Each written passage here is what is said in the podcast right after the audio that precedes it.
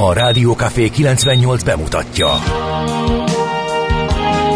A Fekete Erdőn is túl, a város szélén, a hatos számú korteremben, egy olyan városban, ahol a vészhelyzetek mindennaposak, és bármi megtörténhet. És meg is történik. Ahol a kisbefektetők nap mint nap a tőzsdei kilengések között egyensúlyoznak. Egy eséssel már is megtörténhet a baj. Segítség! Csak négy doktoron múlik a biztos felépülés. Doktor urakat várják a négyes műtőben. Egy fáradt, de mindenre elszánt és profi csapat vigyáz az egészségre minden reggel. És kik ezek a kitartó szamaritánusok? Négy orvos, egy módszer és egy bögre kávé. Ács Gábor, Gede Balázs, Kantor Endre és Mihálovics András. A főorvosi szobából pedig Profit professzor adja a helyes diagnózist. Humor, emberi sorsok, közönséges balesetek és profi megoldások. Néha sürgősségi, néha félig zárt osztály. A Gazdasági Muppet Show minden hétköznap reggel. Te is figyelj! Neked is írjuk a receptet. De miért? Ha nincs pénzed azért, ha megvan, akkor pedig azért. Millás reggeli. Egy kis kanállal minden reggel, és minden rendben lesz. A Millás reggeli főtámogatója a Schiller Flotta Kft. Schiller Flotta is rendtakár. A mobilitási megoldások szakértője a Schiller Autó tagja. Autók szeretettel. Jó reggelt kívánunk, kedves hallgatóink! 6 óra 33 perc van, tehát csúsztunk egy kicsit, de itt vagyunk. 2023. szeptember 7-én a Millás reggeli műsorával a Rádió Café 98.0-án. Hiába annyira jó volt a teljesítményértékeléses beszélgetés, hogy nem mertük levágni eh, belőle egy percet sem minden másodperc arany. Remélem ti is így gondoljátok. Kösz a házitról, feküdjön vissza, pihenjem le, és a aludt még egyet, a utána írogasson a 0630 20 majdnem, 0636-os 980 980. Ez az SMS, WhatsApp és Viber számunk is. Éledezik már üzenő falunk, amelyen lehet üzenni például Ács Gábornak. De Mihálovics Andrásnak is, és hát löpapa egymás mögé illesztett tíz olyan szót, amiben mindent értettem, úgyhogy még nem olyan nagy a forgalom a városban. Ez lehet Na nézzük. abból, amit ő ír. Gézu egy percese, vagyis most már életképe, inkább reggel villamos lányok, megosztott fülhallgatóból zenélnek, mosolyognak, táncolnak, az élet szép. Na, ezeket én is szeretem, ezeket az életképeket, Aha. Gézukám. Uh, házitrólt azt ugye elküldtem jó időben. Uh, tegnap este futottam egy félmaratont, de csak lassan. Most megpróbálok nyit, felkelni. Nyit. Félmaraton nyit, de csak lassan. Most megpróbálok felkelni az ágyba, de csak nagyon lassan, írja a mérnök. Gratulálunk, ez tök jó. Aztán. Nekem is menni kellett volna, és, De nem mentél, de már elmúlt. És megmagyaráztam magamnak, hogy miért nem mentem. Én uh, ugyanígy voltam, de visszafelé. Uh, én is gyurmázni mentem, így adás Volna? után. Nem, ezzel volt, hogy á, mindent, mindent kitaláltam. Nem vagy fáradt, előtte pihenek. Nem, de hát még dolgom van. Nem. Meleg van. Nem, biztos sokan vannak. Holnaptól kezdődik a kedvezményes bérletakció. Tehát nem tudsz olyat mondani, amit ne soroltam volna fel. Aztán így megálltam egyszer csak, és azt mondtam, hogy ez, te, ez, ez te vagy? Hogy most komolyan ezen, az tessék elmenni. És nagyon jól esett, igaz, hogy most nem tudnék magas tartásban egy másodpercet se lenni, mert kicsit túlhúztam, mert mérges voltam magamra, és ilyenkor túlhúzom eh, emiatt a nyűnyörgés miatt, eh, de, de határozottan jól esett. Na, szóval tessék menni sportolni, kartársak. Megfelelő fizikális állapotba kell lenni ahhoz, hogy termelhessük a GDP-t, hogy legyen pénz reptérre. Na, kis optimista, jó reggelt, kartársak, ma Miskolc felé vissza az utam, egyelőre agály és tünetmentes út és forgalmi viszonyok között lehet közlekedni részidőkkel később jelentkezik majd D. Kartárs. Aztán Morgan Freeman pillanatnyilag egy nem túl előteljes forgalmú reggel rajzolódik ki a szituban, de ki tudja, mi lesz még. Írja tehát löpapa. Ez, ez volt, amit értettem én is. Köszönjük szépen. Pazzal reggelt, ezt tegnap szúrtam ki, de már megoldottatok, köszi, szóval tulajdonképpen most semmi, és ne törődjetek a pontos kezdős torolkkal, írja B hallgató. És mit szólt ki a hallgató? Nem, nem tudom, várjál. Ez, ez nagyobb felbontású szemüveg kellene, hogy azt a képernyőt... El van rontva a képet- dátum, hogy negyedike vagy ötödike Ja, van a, értem, értem. a podcastek között. A keddi műsort mikor teszitek fel? Már a mai is fent van. Sajnál a tegnapi adást csak részben tudtam hallgatni, írja a hallgató. Ezt nem mindenképpen értjük, de majd megpróbáljuk dekódolni. Ha reggel nem megyen edzegetni, megette a fene, csak szólok, írja Lőpapa.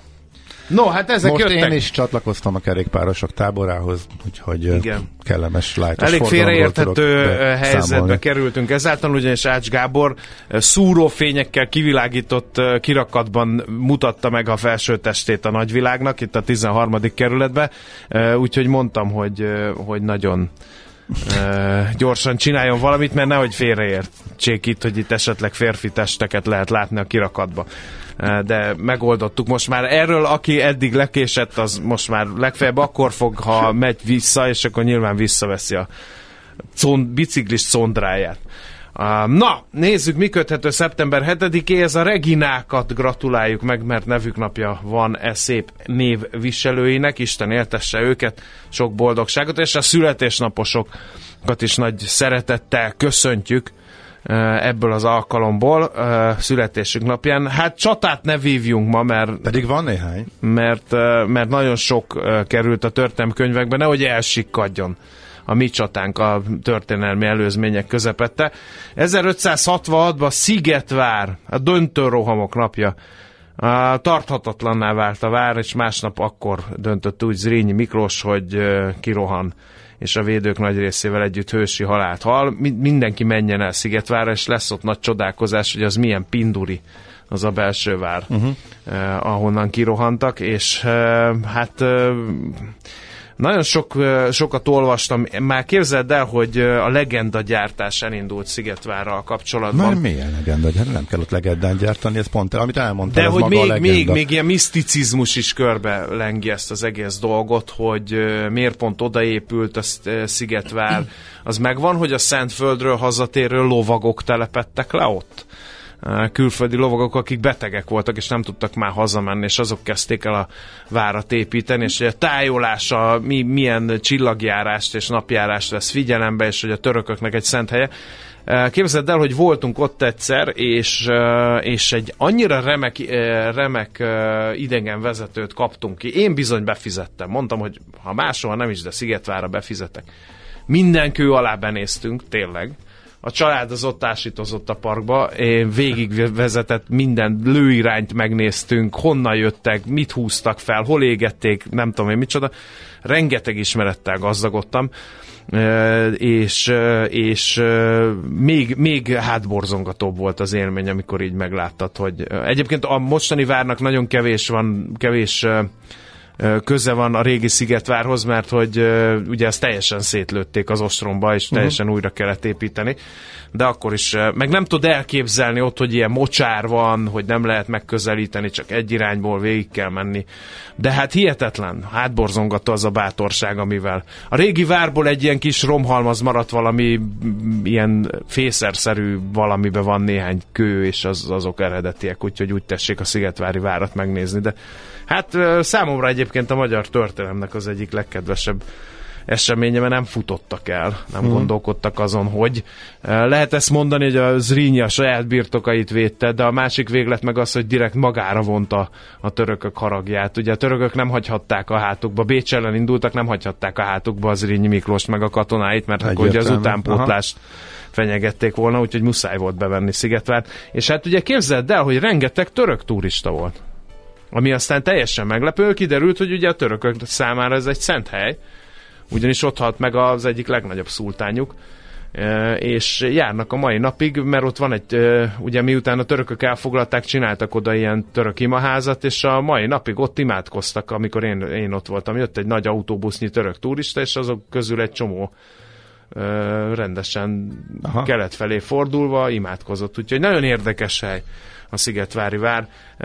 Egy nagy vágyam egyébként még képzeld el, hogy ott is rendeznek várjátékokat, és nagyon szívesen bár képzettségem se végvári vitéznek, se Janicsárnak nem megfelelő, de szívesen részt vennék egy ilyen újrajátszásba. Na, hát ehhez képest Mafu 1706-ból a spanyol örökösödési háborúban a Torrinói csata, Mert? Hát mert az nekünk itt, hol Hát érdekel, magyar, hogy magyar szemmes mafu. biztos vagyok benne, hogy voltak magyar csapatok is ott. Szab, mert ugye voltak császárhű magyarok, meg voltak törökkel kiegyező magyarok. Szavolyai Jenő, az meg az egyik legnagyobb Habsburg hadvezér volt egyébként. Szavolyai Eugén, neki van a szobra a budai várba, nem Lotaringiai Károly, aki a hadvezér volt, mikor visszafoglalták Budát, nem véletlen, mert hogy a török verő az igazából szavolyai Jenő volt, és nem csak török verő volt, hanem franciákat is elpáholta jó néhányszor, pedig ugye Szavolyai Jenő, hát ilyen francia származás sugalló név, nagy alakja ő a Habsburg történelmnek. Aztán a Borodinoi csata, a tipikus X állítólag, mert hogy Napóleon versus Kutuzov tábornok.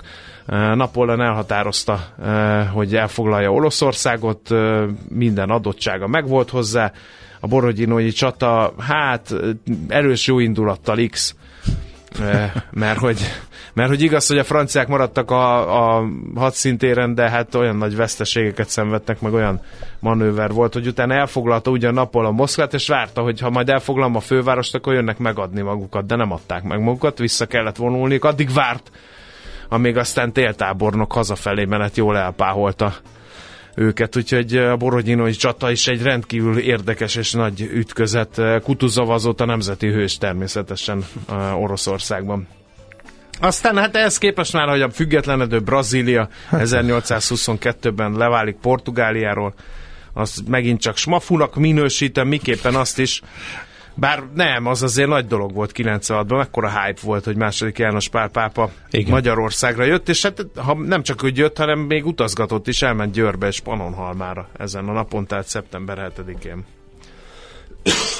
Na, elcsuklott Tangom szigetvártól. Születésnaposok, ha nem elég ez a sok minden, akkor mondunk néhány születésnapost, akivel egy napon születtek azok, akik ma ünneplik. Itt van David Packard, a Hewlett Packard cég egyik igen, alapítója, hát 1912 Valószínűleg igen. Buddy Holly, a rock and roll egyik nagy alakja, eh, akinek az a neve, hogy Charles Hardin Holly. Eh, 1936-ban született, aztán 1959-ben repülő balesetben hunyt el. Mezei György, magyar labdarúgó szövetségi kapitány 1941-ben született, ma ünnepli a születésnapját. Gloria Gaynor, amerikai énekesnőt is köszönhetjük, 1943-ban született. Um, Fullajtár Andrea Jászai Mari Díjas magyar színművésznek, színművésznek Kisztihand, ez e helyről is, miképpen Lengyel Tamás és üdvözlők, ő is Jászai Mari Díjas magyar színész. És végül, de nem utolsó sorban, Szájer József, magyar jogász. Ex-politikus. Ex-politikus is ünnepli ma a születésnapját. Azért nagy teher, hogy akár hányszor elhangzik a neve, mindenkinek ugyanaz jut az eszébe. Hát igen, és ez akár visszatér, akár rehabilitálják, akár nem, az mindenképpen így marad. Na, hát ennyi fért bele már a, köszöntő ládába, mindenki ossza be magának azt, amit mi küldtünk innen, e helyről. Nagyon szép reggelt indul az élet már itt a fővárosban, nagyon-nagyon komoly forgalom kezd körvonalazódni, nagyon vigyázzunk egymásra. Az első zeneszámot akkor pumpáljuk bele az éterbe, Gabikám. A genetika megtölti a fegyvert, de az életmód húzza meg a ravaszt. Millás reggeli. Gabikám, kapjuk össze magunkat. Szerintem ideális az idő ehhez, hogy megvívjuk a életünk egyik legfontosabb küzdelmét, no.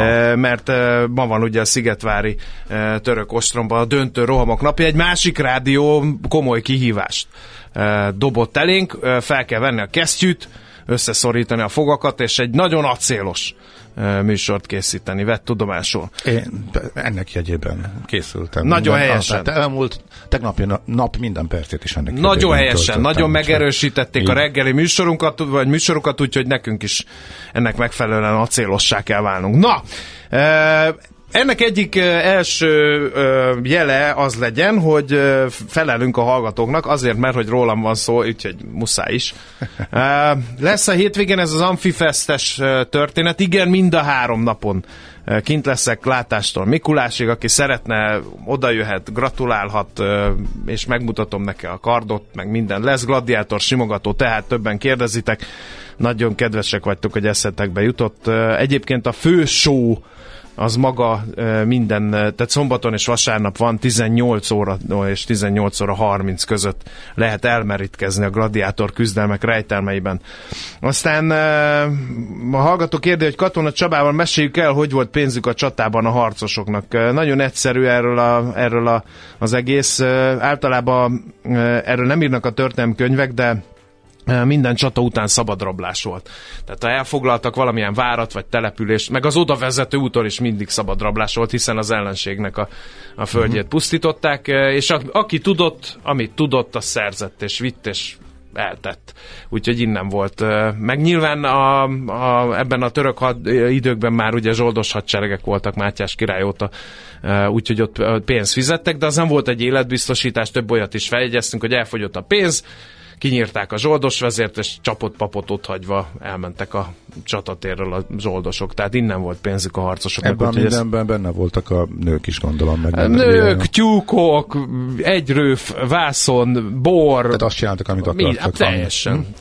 És általában mondom, a, a csata mik, végén... változott meg, hogy a csata végén kulturáltabb szabályok? Nincs kulturált civil szabály. lakossággal hogyan viselkedünk. Ha láttad a képsorokat Ukrajnából, hogy a tankokra szíjazott hűtőgépekről és mikrohullámú sütőkről, akkor rájössz, hogy semmi nem változott a háború. Természete már csak ilyen nagyon hosszú ideje. De valami változott, csak kérdés, na, világ eltérő pontjaim másképpen tartják be.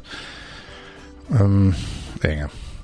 Na, nézzük akkor a Hazamenni betegek voltak, de várat építeni nem. Van meg csak utazgat, mindenki melózni, meg... Na, hát ezért, hogy mondjam, az a betegség, ami nekik volt, az ilyen fertőző betegség volt, de attól még cselekvőképesek voltak az én emlékeim szerint, illetve nyilván nem ők fogtak vakkolókan alatt, hanem a környékbeli jobbágyokat nyilván királyi engedéllyel odahajtották, és ők dolgoztak, úgyhogy akkor is voltak, akik dolgoztak, voltak, akik meg építettek, ebben sem nagyon sok minden változott.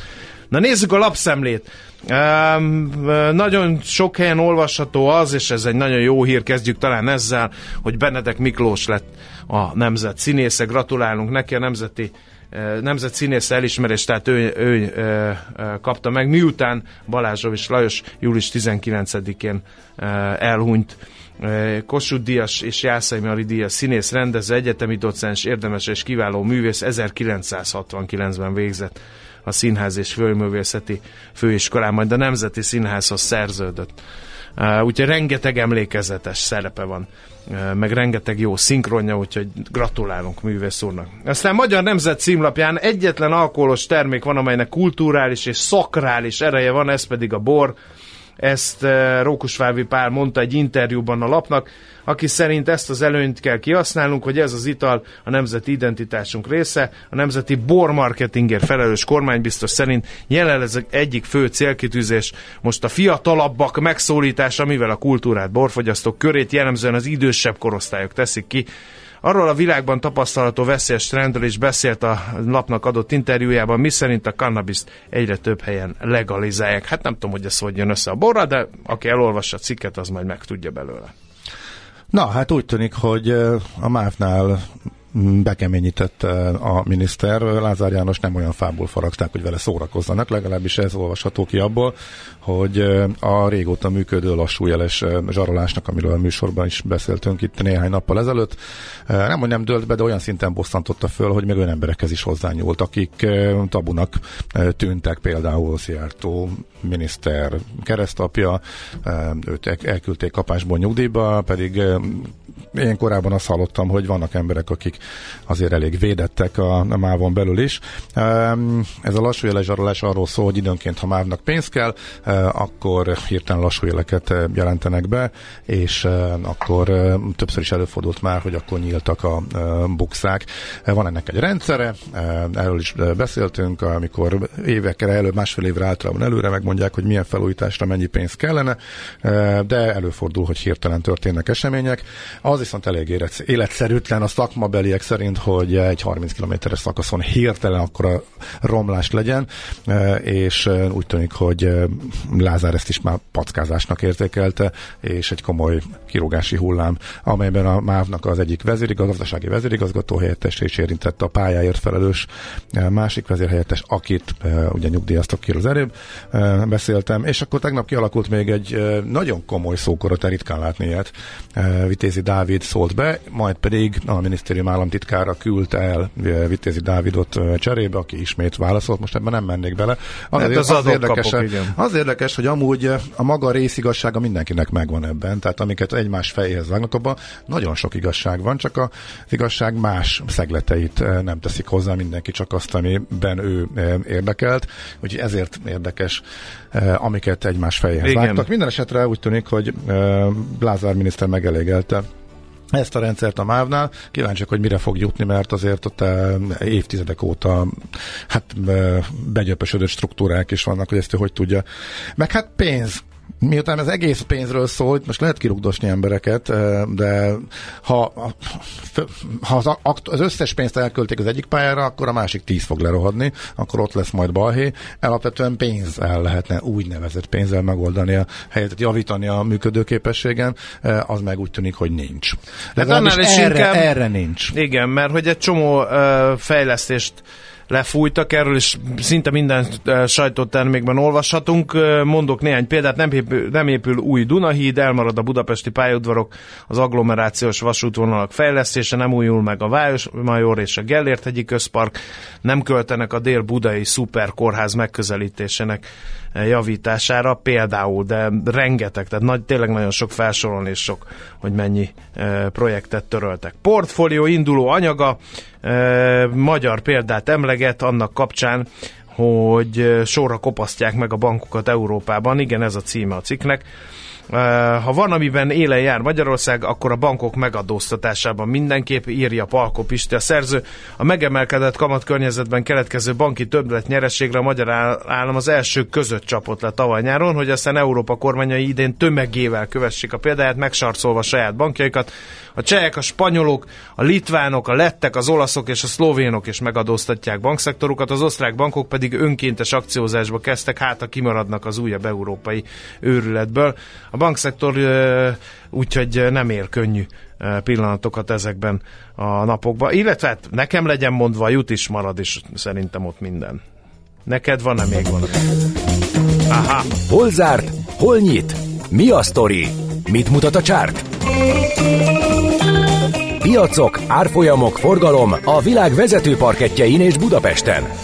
A rovat támogatója a hazai tőzsde gyorsan növekvő nemzetközi informatikai szolgáltatója, a Gloster Info kommunikációs nyerté. Nekem csak a tőzsde van, mert ránéztem az órára. Jó, oké, igazad van, legyen feszített, de több fegyelmet, profizmust. Budapest 0,3%-os plusz 55.884 pontos záróérték. A vezető papírok közül három is esett, csak az OTP tartotta magát 1,6%-os plusszal 14.140 forintig ment fel a és fél százalékot esett a MOL 2660 forintig, 0,11 százalékos mínuszhoz jött össze a Richter, 8905 forintról kezdve, és a Telekom is esett 0,4% kal 450 forintig. Kérem szépen a Forage Opus páros vitte a prímet, mert a MOL után a legnagyobb forgalmat a Forage nem a MOL után, az OTP után a legnagyobb forgalmat a Forage hozta össze 1,6%-os pluszban, és az Opus meg a Richter Telekom párost, és így zárt 3%-os pluszban. Az x kategóriában, azaz a tőzsdei előszobában mit ad Isten, most azért volt szépen pörgés, Az épduffer uh, került a befektetők érdeklődésének középpontjába, 8,6%-os plusz hozott össze a részvény.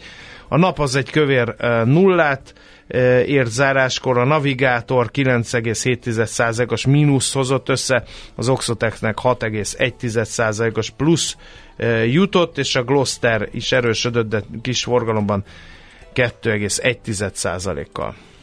Amerikában hát esés volt, nem volt nagy, de a nasdaq azért elérte az 1%-ot, a Nasdaq így is bőven 30% fölötti pluszban van az idén, és a nagy cégek húzták lefelé. Az Apple eh, 3,5%-ot meghaladó esése volt a nagy sztori, továbbra is attól tartanak, kijött egy olyan adat, amiből ismét elkezdtek éledezni a kamatemelési várakozások. Amikor egy adat túl jó, tehát a gazdaság erősségére utal, akkor az erősíti a kamatemelési várakozásokat is.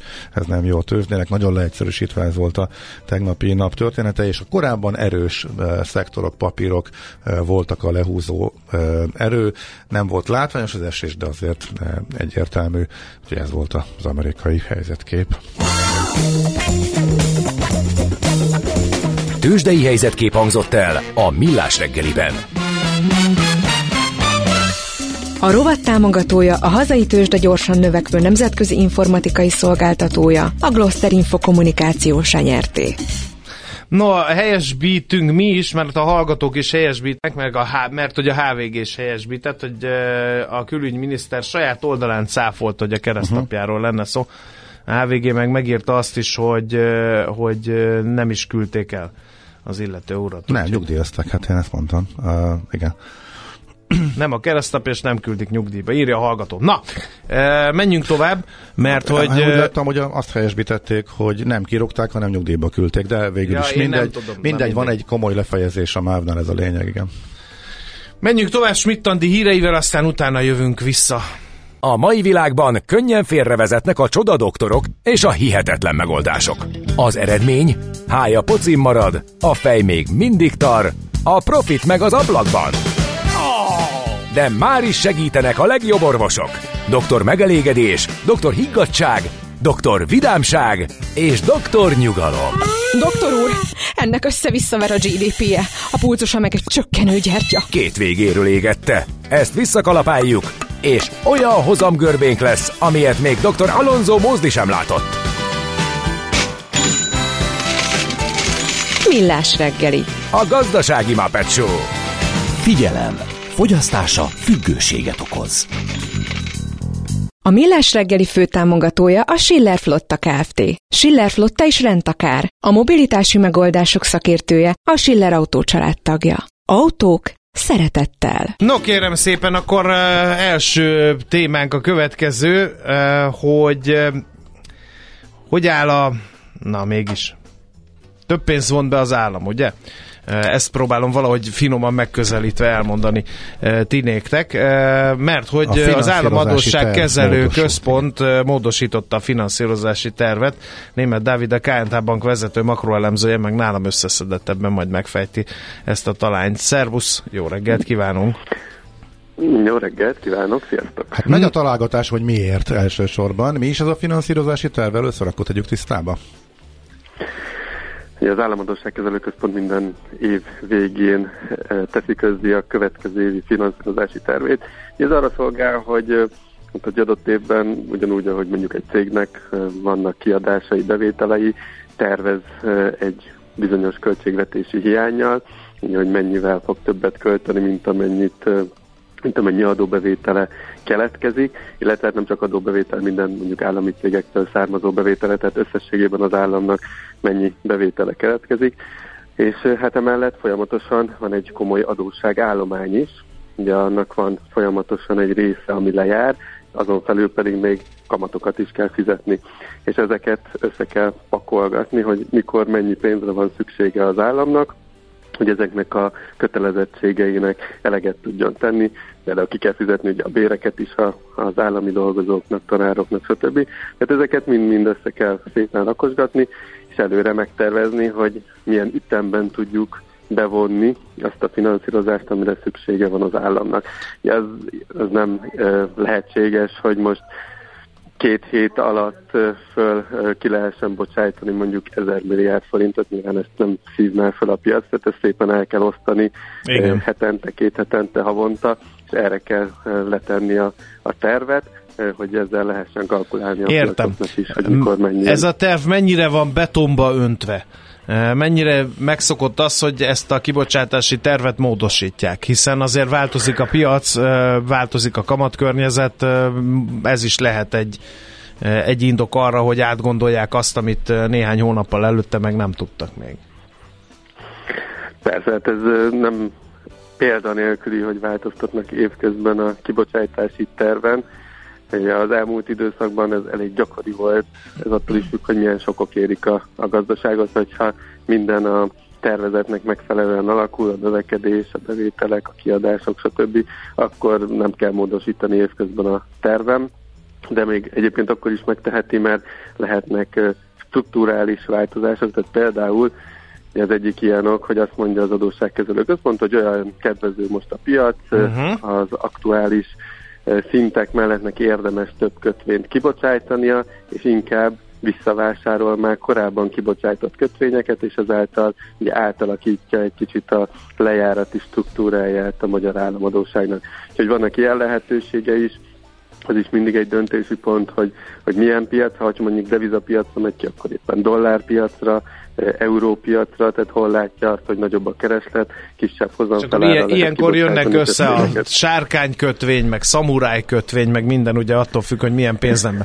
Figyelj, Na, most a, miért csinálod? De a most igen. miért lehet? Uh-huh. Ugye mennyire van rossz állapotban a költségvetés, mert azt gondolhatnók elsőre, hogy talán emiatt, hogy forrásbevonásra van szükség, mert sokkal többet költünk annál, mint amennyit terveztünk. Sokat hallunk arról, nem érkeznek az áfa bevételek, plusz a kiadási oldalon is fölmer, fölmerültek ilyenek, hogy reptér, szóval mi, le, mi lehet a háttérben, hogy hirtelen ilyen drasztikusan meg kellett növelni a bevételi? Az első, igen, az első 5-6 hónap a költségvetésnek az valóban elég hát gyengéként, gyengeként indult az évben, és úgy tűnt, hogy jóval nagyobb lesz a hiány, mint amivel a kormányzat tervezett, és hát egyelőre most is úgy tűnik, hogy nem fogja tudni tartani a 3,9%-os hiánycél, tehát önmagában is nagyobb a várhatóan a költségvetési hiány, mint amivel terveztek. Plusz rájön az, hogy jóval magasabb egyébként az infláció is, mint amivel terveztek a tavalyi évben.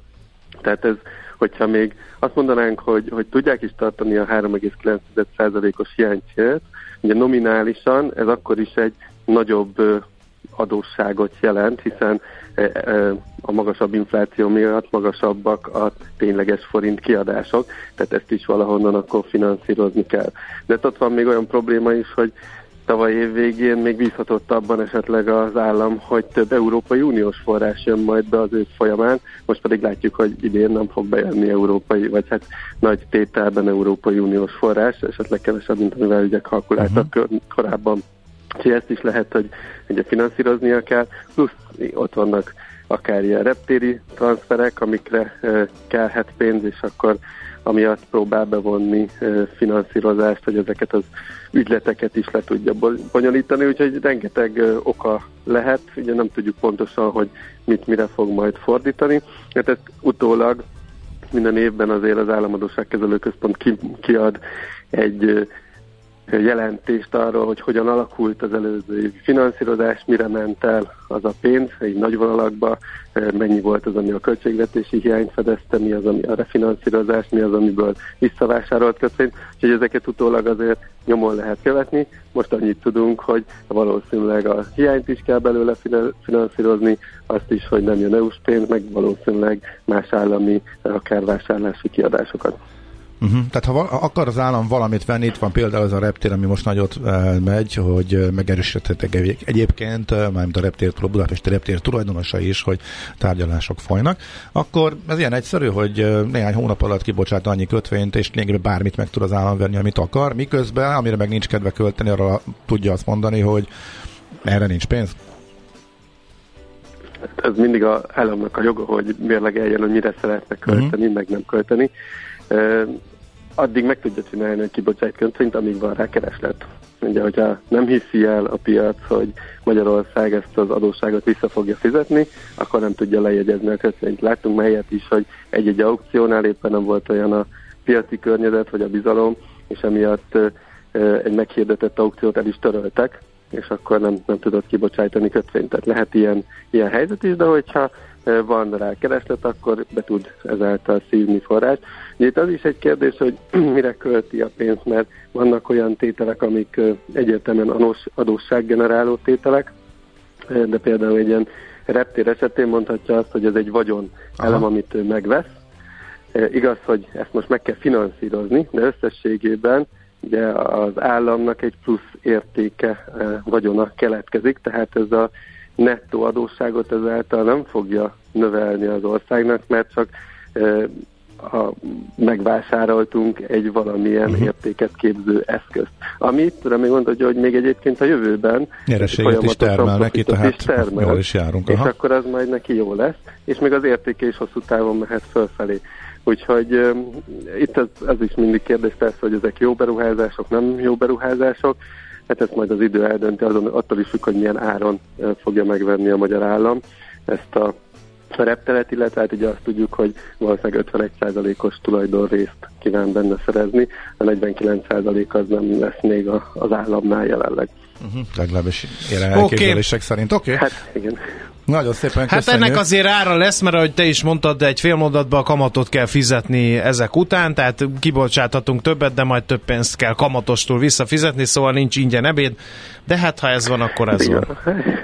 Hát itt például, hogyha most a reptére vetítenénk le, akkor azt kell egy ilyen esetben, hogyha feltételeznénk, hogy az mondjuk a devizakötvény kibocsátás, amit a héten lebonyolítottak, és mondjuk ezt fogják fordítani a reptér vásárlásra, akkor ott meg lehet nézni, hogy annak arra mekkora kamatot kell fizetni. Hogyha ehhez képest jobb a megtérülése a reptérnek, több akkor az egy jó üzlet. Hozamot hoz, akkor ez egy jó üzlet volt, ha nem, akkor ugye ez nem volt egy annyira sikeres vásárlás. Oké, okay. köszönjük. Akkor erről lehet húzni, hogy ez stratégiailag fontos. Igen, az bármire lehet sütni, igen, igen. Uh-huh. Igen, köszönjük szépen, Dávid. Köszönöm Szép szépen. napot, jó munkát. Sziasztok.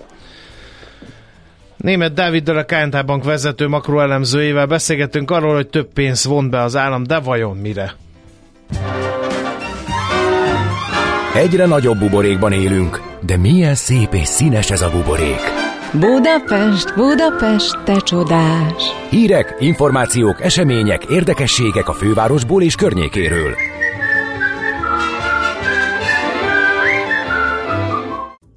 No kérem szépen, hát a Lázár János féle bejelentés uralja a fővárosi híreket, mert hogy szinte nullára faragta a fővárosi fejlesztéseket ez a döntés. Nagyon sok minden, ugye kedveste jelent meg a magyar közlöny, benne egy jogszabály, számos főváros és néhány vidéki fejlesztést törölt a kormány, mert hogy a rezsicsökkentést meg kell védeni, és a honvédelmi célokat is teljesíteni kell. A közlöny kormányrendeleteket nevesít, megnézte a Telex például, hogy mi van a jogszabály mögött.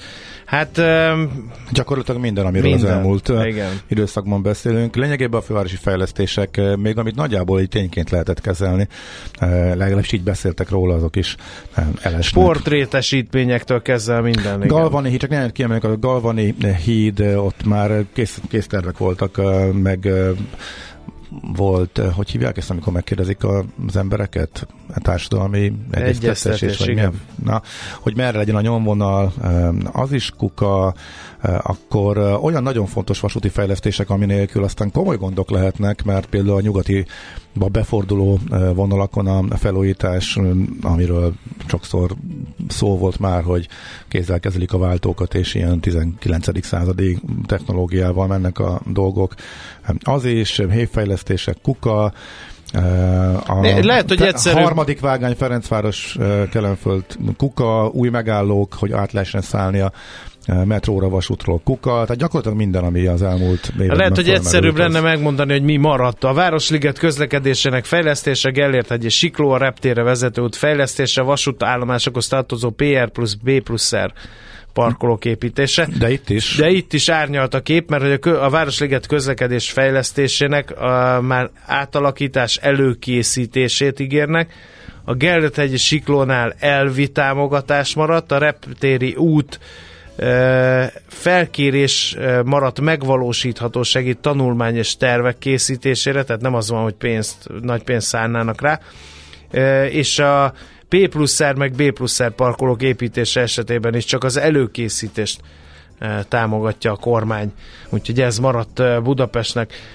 Viszont... Nagyon érdekes, igen, hogy például a, a vg.hu-n egészen estig az a cikk volt fönn, hogy hatalmas fejlesztéseket jelentett be Lázár úgyhogy néhány vidéki fejlesztés uralta, majd este írták át, hogy Furcsa ez az egész, mert hogy mind, mindeközben Budapesten meg lefújnak fejlesztéseket, de ezek nincsenek egyébként egy súlycsoportban, tehát lényegben majdnem mindent lefújnak, néhány marad, tehát mindent leállítanak. Joggal belül fel a hallgatókban többen írják is, hogy akkor most pont egy ilyen pillanatban meg bejön a, a repteret meg megveszik, amikor alapvető és nagyon-nagyon fontos fejlesztéseket is lehúztak itt Budapesten, de hát azt hallottuk, hogy az egy befektetés, az akár meg is térülhet, az más kategória valószínűleg, mint csak hogy az alapműködést de nem, nem, sikerül, híd is nem sikerül föntartani, vidéken. miközben izgulhatunk, hogy jó befektetés legyen az adófizetők pénzén maga a reptér sok éves időtávon. Mm, igen, minden esetre furcsa, az biztos. Lesz új Tiszahíd Algyőnél, hogy innen is talózunk néhány uh-huh. projektet. Aztán Magyar Csanád és Csanád között Szent Gellért híd, a román-magyar határon lehetne ezen majd átkelni. Aztán szó van Maros hídról, Kiszombor és Makó között, kiderült egy új Szegedi Tisza híd előkészülete is folyik, illetve a Mohácsi új Dunahíd nak a kivitelezéséről is szólt Lázár János, ott már el is kezdődtek a kivitelezési munkák egyébként. Na, legyen még egy jó hír. A Pünköstfürdő Park fejlesztése nyerte az Európa Zöldvárosa Nemzeti Díj kitüntetést, amelyet a Magyar Díszkertészek szakmaközi szervezet által delegált szakmai zsűri ítélt oda még hozzá egyhangú döntéssel. Ez azt jelenti, hogy a nemzeti első helyezés következtében a Pünkösfürdő Park fogja képviselni Magyarországot a brüsszeli Green Cities Europe döntőjében október 23-án, ahol 13 ország legjobbjai lesznek majd jelen, és közülük választják majd ki a győztes európai projektet. Itt egyébként 700 fa, 6200 cserje, 22 ezer hagymás növény, és 17 ezer négyzetméteren szétszólt hétféle évelő magkeverék típusból álló virágos rét van, ízléses infotáblákkal látták el őket, úgyhogy a magkeveréket külön köszönjük, Gábor. Igen. Nekünk a Gellért hegy a Himalája. A Millás reggeli fővárosi és agglomerációs infóbuborékja hangzott el. A sötétség megszűnik, amikor megjelenik a világosság. A sötétség automatikusan megszűnik, amikor megjelenik a világosság. Millás reggeli. Olvasom az újságban, hogy akár már jövőre beindulhat a légitaxizás. Aztán ránézek a Budapest közlekedési térképére, és azt mondom, hogy jó, persze. Hát de nem, hogy, nem Budapesten még. Hát de akkor is, hát mi még ettől nagyon messze vagyunk, vagy nem tudom, hogy messze vagyunk-e. Majd megkérdezzük dr. Rédei Attilától, a KPMG menedzserétől. Jó reggelt kívánunk! Jó reggelt kívánok, köszöntöm, köszöntöm, a, köszöntöm a hallgatókat. Az első kérdés adja magát, honnan került elő ez a téma, hogy légi taxi? Ugye alapvetően a vásárlói affinitás Budapesten is megvan már, ezt már láttuk a július végi Forma 1-es nagydíjra, sokak által helikopterrel, sokak helikopterrel közelítették meg a helyszínt. Ezt a klasszikus értelemben nem nevezzük légitaxizásnak. A légitaxizás egy, egy másfajta eszközt akar, ezt majd szerintem a későbbiekben érintem is.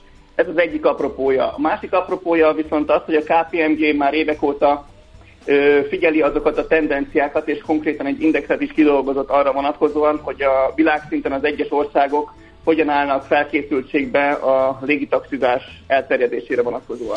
Hogyan kell elképzelni ezt a légitaxit? Ez mihez hasonlít? Ha, ez a helikopter analógia ezeknél is működik? Tehát olyan, mint egy helikopter, csak kisebb? Hasonló, mint egy helikopter, azért fontos különbségek vannak. Ugye egy helikopter általában két, két vagy több rotorral rendelkezik.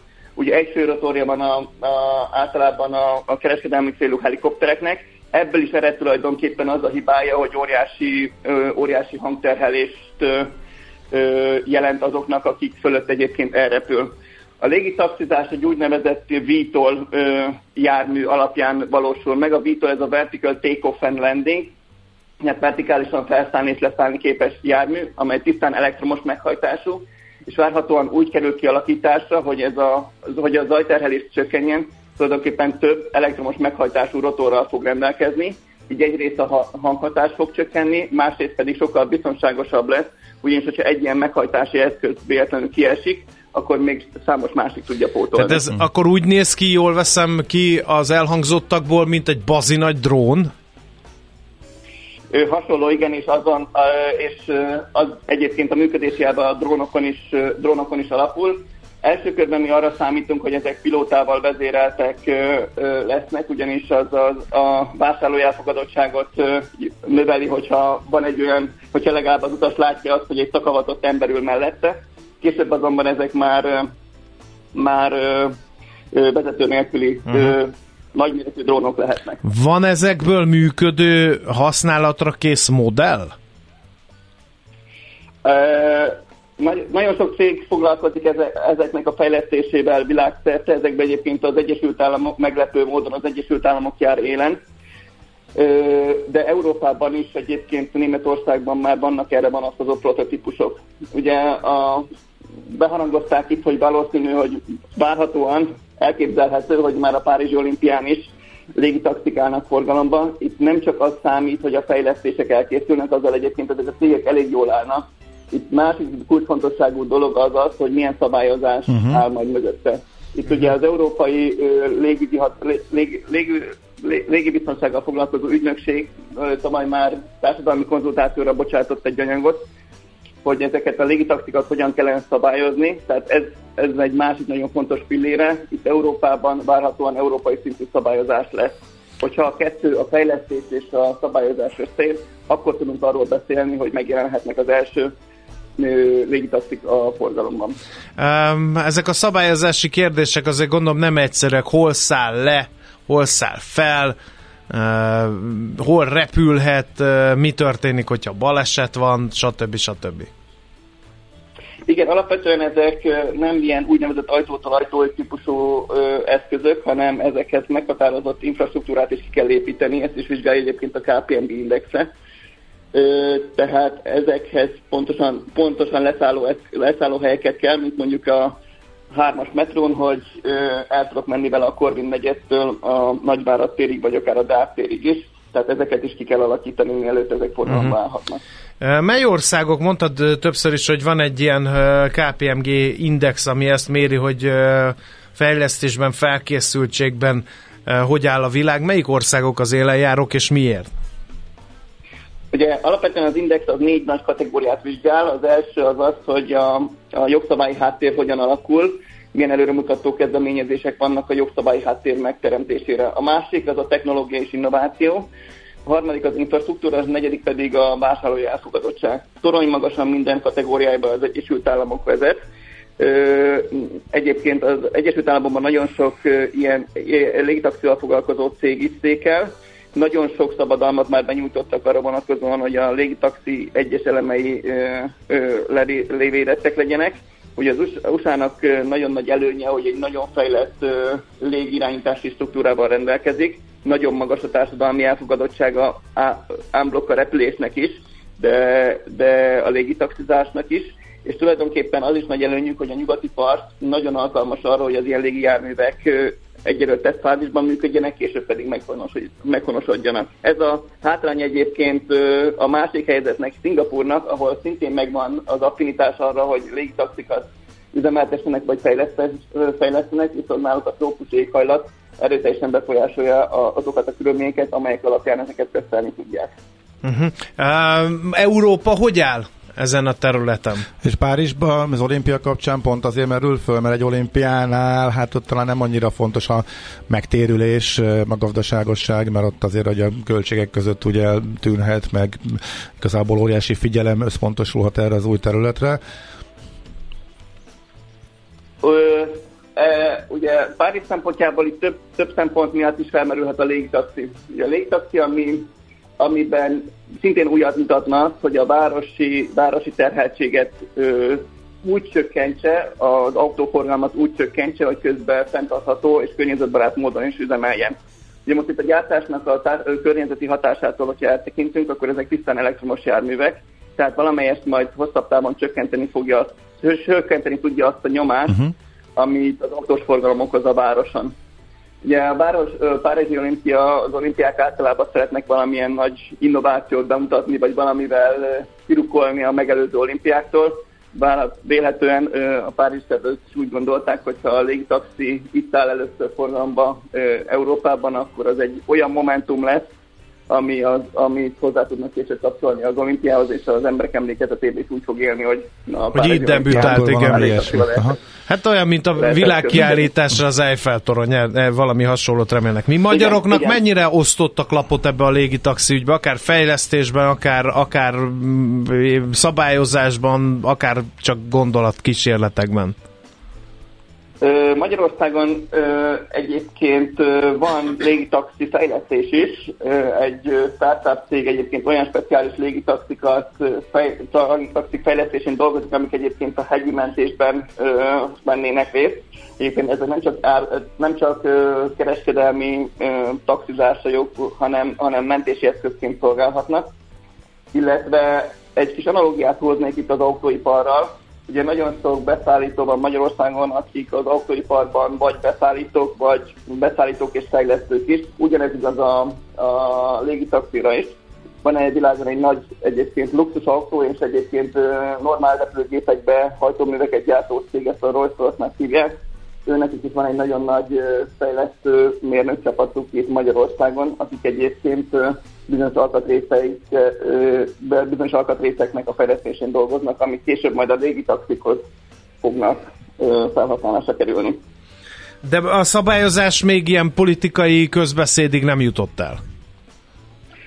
Európai Uniós szinten itt biztos, ja, majd, hogy nem helyi uh-huh. szabályozások lehetnek, itt ezek EU-s, és ezt az Európai Légibiztonsággal foglalkozó ügynökség vezeti, tehát itt, itt várhatóan lesz egy EU-s, EU-s szabályozás, ezt tavaly már a, az ügynökség társadalmi vitára bocsátotta, hogy mikor lesz ebből elfogadott, remélhetőleg idén, mert hogyha még idén elfogadják, akkor van reális esély arra, hogy a Párizs olimpián már jogszerű keretek között lehet elég taxizni.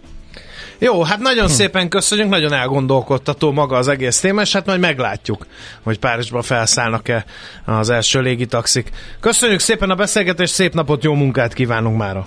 Köszönöm szépen, viszontlátásra. Viszontlátásra. Dr. Rédei Attilával, a KPMG menedzserével beszélgettünk, mennyire le- realitás a légitaxizás.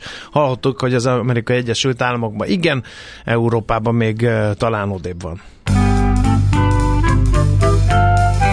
Megfelelő alapozás nélkül semmit nem lehet jól megépíteni.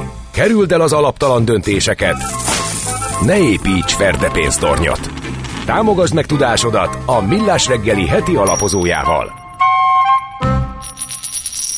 No, kicsit gazdázkodni fogunk a rézangyalát, gabonáról lesz szó, gabona piacról helyesebben.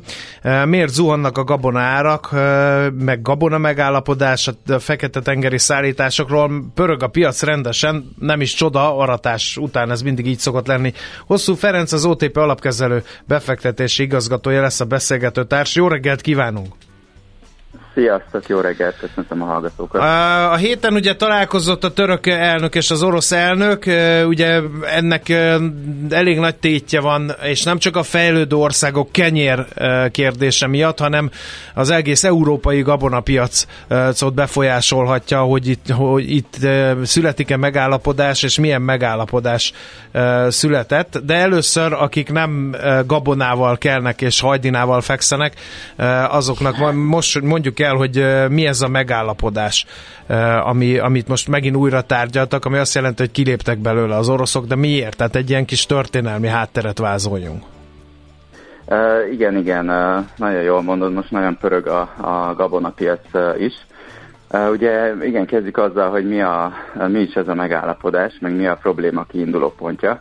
Ez ugye az, amit uh, talán a háború előtt uh, kevesekben tudatosodott, hogy uh, Oroszország és Ukrajna a világ legnagyobb uh, búza és kukorica exportőrei közé tartoznak, illetve uh, olajos magvak exportjában is uh, élen járnak. És a felvevő országai között pedig nagyon jelentősek, uh, jelentősek a szegényebb uh, afrikai országok.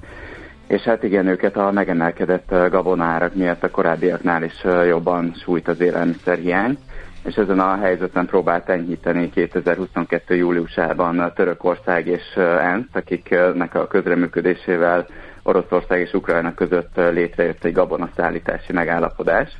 amely igazából azt hivatott biztosítani, hogy ellenőrzött és biztonságos körülmények között megvalósulhasson az ukrán gabona export a Fekete-tengeren keresztül és ez jól is működött egy közel egy éven keresztül, hát azért nyilván voltak kisebb-nagyobb repedések a Nagyon finoman fogalmazol, mert például a magyar Nagyon gabonapiacot agyonverte ez, hogy az afrikai szegény országoknak szánt gabona egy része Európában landolt, ilyen vagy olyan oknál fogva, úgyhogy érdekes helyzetet okozott ez az egész lépés.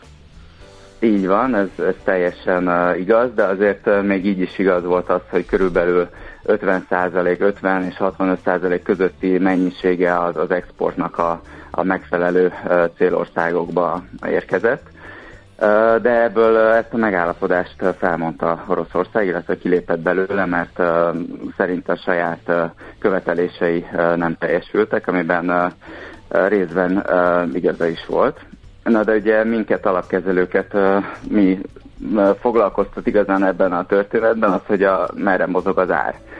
És ugye azt láttuk, hogy a kilépés napjaiban, vagy az azt megelőző, megkövető hetekben ilyen volt egy eléggé nagy emelkedés a piacon, Azóta viszont gyakorlatilag töretlenül esik az árfolyam. Na ez egy érdekes helyzet, mert ugye ha azt mondjuk, hogy Oroszország kilépett a gabona megállapodásból, tehát az ukrán gabona nem fog belépni a piacra, és nem kerül, nem zavar be a, a, a, az európai gabona piacra, akkor miért esik az ár?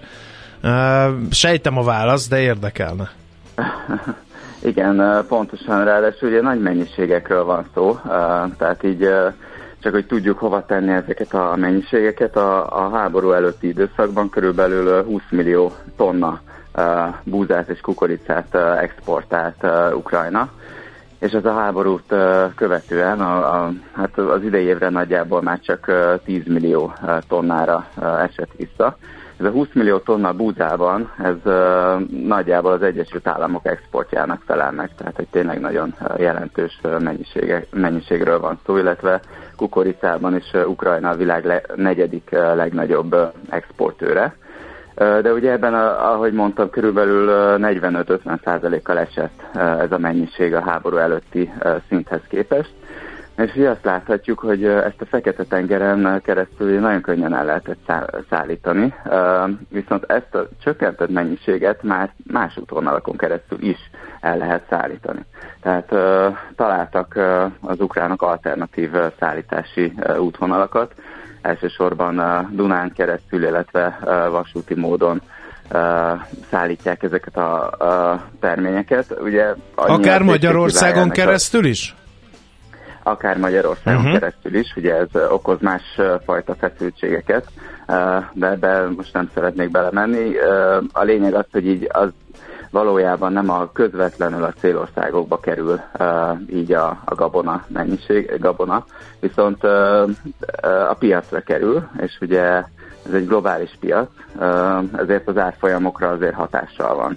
Tehát, hogy tulajdonképpen arról van szó, hogy nem esett ki ez a mennyiség a piacról, ugyan egy lecsökkent mennyiségről van szó, viszont a, egy olyan szerencsés helyzet állt elő az idejében, hogy a világ más tájain kifejezetten jó volt a termés, és ezért globálisan nem, nem állunk olyan rosszul, tehát a készletszintek is magasak, illetve, illetve eljutnak a megfelelő helyre a, a, a termények. És ezért, ezért tudott uh, esni. Az ár, és ezért tudott sokkal minden egyes bombára, ugye azt láttuk, ami a, az ukrán kikötőket érte, ide kevésbé mhm. reagált már az árfolyam, tehát még így az első Uh, első bombázások azok uh, okoztak ilyen néhány százalékos uh, hirtelen megpattanásokat, viszont most arra ez, ez szinte uh-huh. teljesen elcsendesedett, ami a piaci mozgásokat illeti. Akkor megint csak alapkezelői szemmel meddig esetnek az árak, bár én amikor legutóbb ránéztem a párizsi jegyzésekre, akkor már enyhe emelkedés körvonalazódott, úgyhogy lehet, hogy ez meg is állt ez az áresés? Uh, igen, ez, ez jó kérdés, uh, de akkor, uh, akkor kicsit csártozzunk és, uh, és tréderkedjünk. Ragaszkodom hát, hozzá. Egy, értelemszerűen minél többet esik az ára, annál jobb vételi beszállók vannak, uh, de azért azt gondolom, hogy lehet még uh, tér uh, lefelé. mind a kukoricánál, mind a bútánál azért egy hosszú távon az a jellemző, hogy nagyon hosszú ideig, akár ilyen 5-8 évig egy ilyen szűkebb sávban tud mozogni az árfolyam. És egyébként a, jelenleg, a jelenlegi szintnél egy alacsonyabb sávot képzeljetek el, uh-huh. ahol ez itt el tud oldalazgatni nagyon hosszú ideig, és akkor ebből szokott egy-egy sok hatására ilyen nagyon meredek emelkedés történni, ami nem tudom, eltarthat egy-két évig, és, és ez az egy-két éves meredek esést követi egy egy-két éves meredek esés, tehát az emelkedés követi egy meredek esés, és hogy ennek a esésnek a, a második évében vagyunk, most azt, azt mondhatjuk, és még nem értük el ezt az alacsonyabb ársávot. Tehát ezért is azt gondolom, hogy... hogy Tehát itt is van egy ilyen hét még... szűk esztendő, meg hét bő esztendő, most nem hét, hét pont, de hogy több éves szűk esztendő, meg több éves bő esztendő. Ezt azért kérdezem már, hogy uh, igazolódni látszik ez a történet, mivel hogy eddig meg elég magas gabonárak voltak. És akkor ez most fordul vissza, ez a gigatrend? Elképzelhető, Aha. tehát hogy itt a nyersanyagpiacokon ez a ciklikus mozgás, ez, ez teljesen megszokott, meg mondhatni, hogy ez a, ez a törvényszerű a nyersanyagpiacok mi voltával adódóan, tehát hogy ez, ez, ez abszolút ez a hosszú távú átlaghoz tartás, meg ez a ciklikus mozgás, ez nagyon jellemző és, és hogy ilyen, amellett, hogy ugye benne vagyunk ebben a két éves leszálló ágban, még a, ilyen támaszszintek közelében is vagyunk, sőt az amerikai jegyzés az le is törte már ezeket a támaszszinteket, amik ilyen nagyon erős támaszokat jelentenek, ugyanis ennek a hosszú távú ársávnak a tetején, tetejéhez érkeztünk és hogyha ezeket így szignifikánsan letöri az árfolyam, akkor, akkor lehet még további Aha. tér lefelé.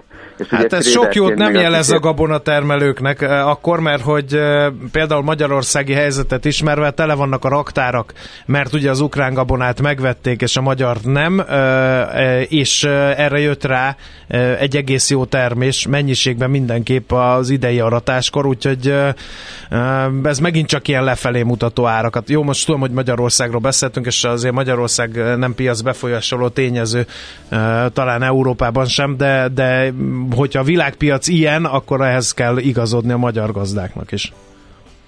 Hát így van, és ezt mutatják egyébként a határidős görbék is, tehát bizonyos indikátorok alapján, a, tehát ezt egyértelműen tudja jelezni a határidős piac, hogy, hogy milyen uh, stádiumban van a piac, és egy egyértelműen túlkínálatos uh, piacot láthatunk, tehát uh-huh. ezt árazza a határidős görbe, és hogyha ezt árazza a görbe, akkor az azt jelenti, hogy a, az ilyen nagyobb szereplők, ilyen hedge fundok, illetve nem termelők elkezdenek sortolni? Nem ilyen, nem szeretnek vételeket tartani, ugyanis a görgetéseken folyamatosan buknak, és inkább sortolnak, és, és ezt is mutatja, erre vannak riportok, hogy sortos a piac és még nem extrémen sortos a piac. És, és a nyersanyagpiacok a ciklikusság mellett szeretik az extremitásokat, és, és egy ilyen nem extrém sortos piac, ez tud még sortosabb okay. is lenni.